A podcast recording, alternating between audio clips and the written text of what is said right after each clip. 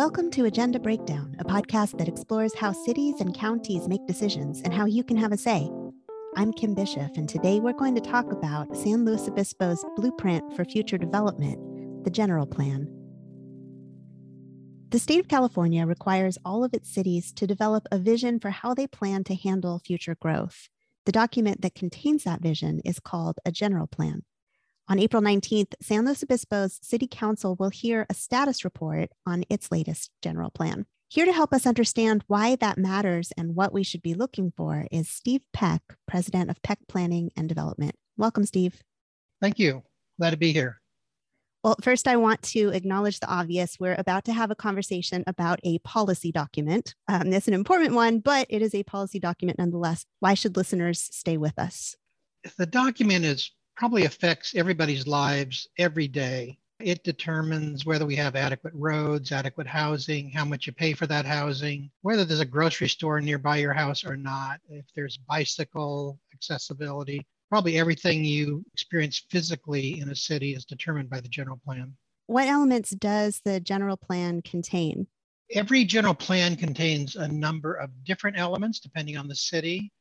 Each general plan is required to cover land use, basically where things are located in the community, where's the downtown, what's permitted there, where are the shopping areas, where's where are the employment concentrations, where are schools located, that sort of thing. Closely associated with that is a circulation element, streets, roads, bike paths, uh, that sort of thing, all to support the circulation that's necessary for the land use element. Housing is, is a very important element of the general plan. It determines how much housing we have, whether that housing is matched up well or poorly with the types of employment we have.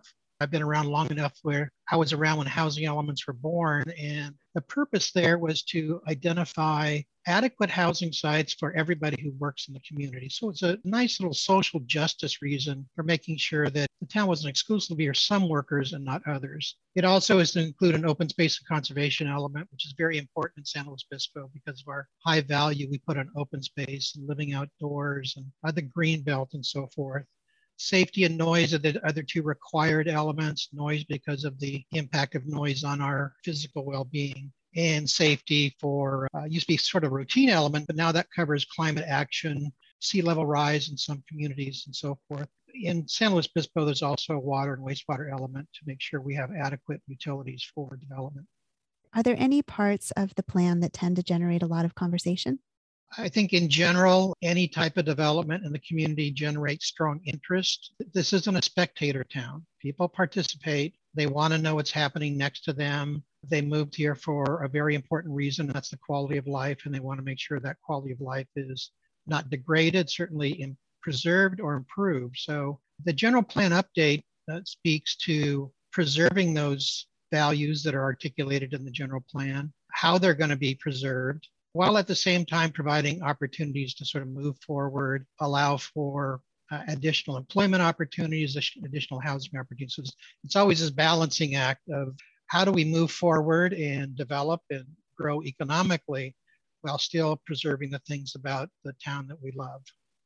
That gets to something I wanted to ask you about. The very existence of city planning assumes that cities are entities that grow and change, and cities are inhabited by humans who have this tendency to want to push back against growth and change. As a planner, how do you handle that?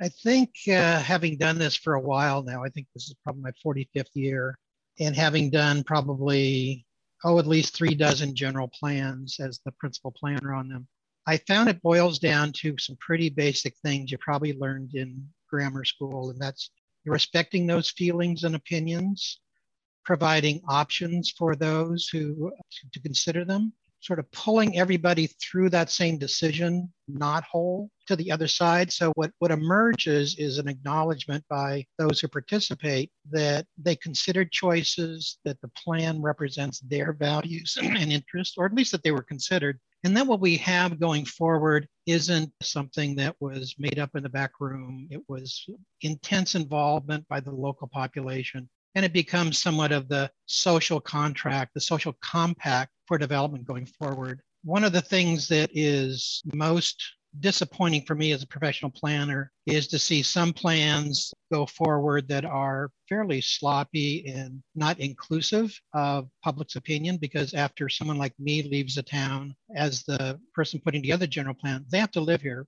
I don't.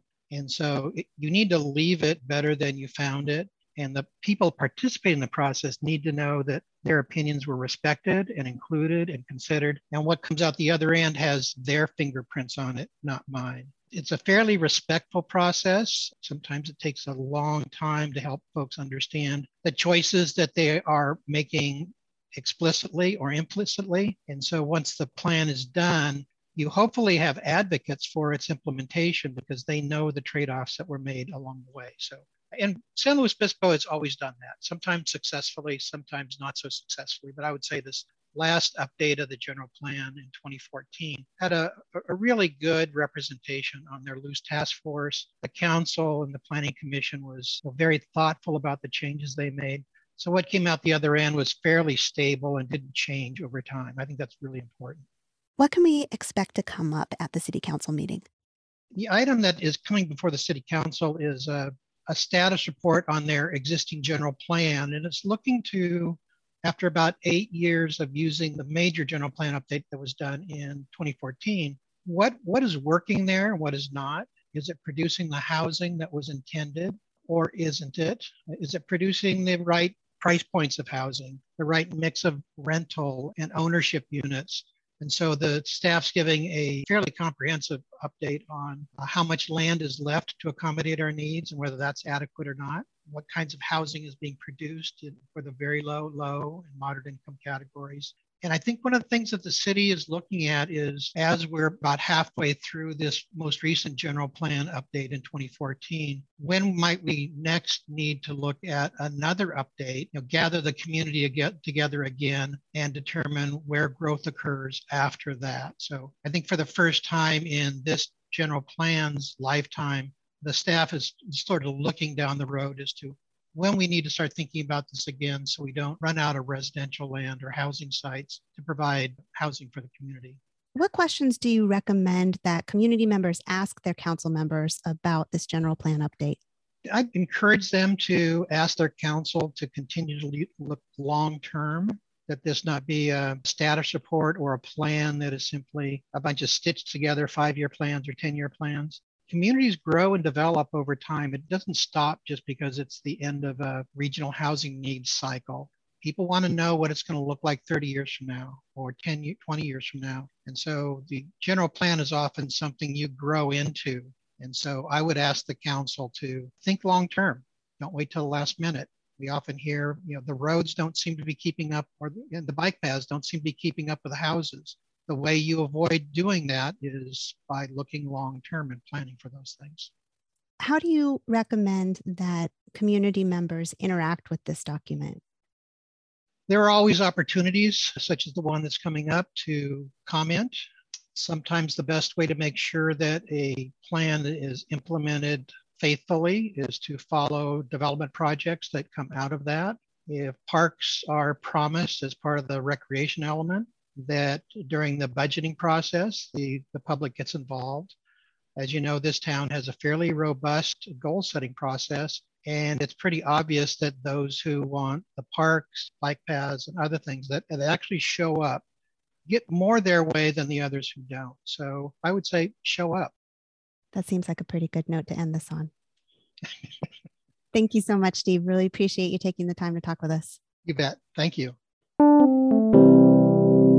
Now it's time for today's action item. You can find the General Plan Annual Report in the City Council Agenda Packet, which of course I'll link to in the show notes. I actually recommend that you read this report. It's written in plain language. It's a great way for community members to see what progress has been made on the issues that we care about. And if you have questions about that, you can of course email City Council or City staff, or come to the April nineteenth City Council meeting and give public comment. Today's episode was produced by Francisco Martinez with music by Wes Bishop. If you liked the show, please share it with a friend and subscribe on Spotify, Apple, or wherever you get your podcasts. I'm Kim Bishop. See you next time on Agenda Breakdown.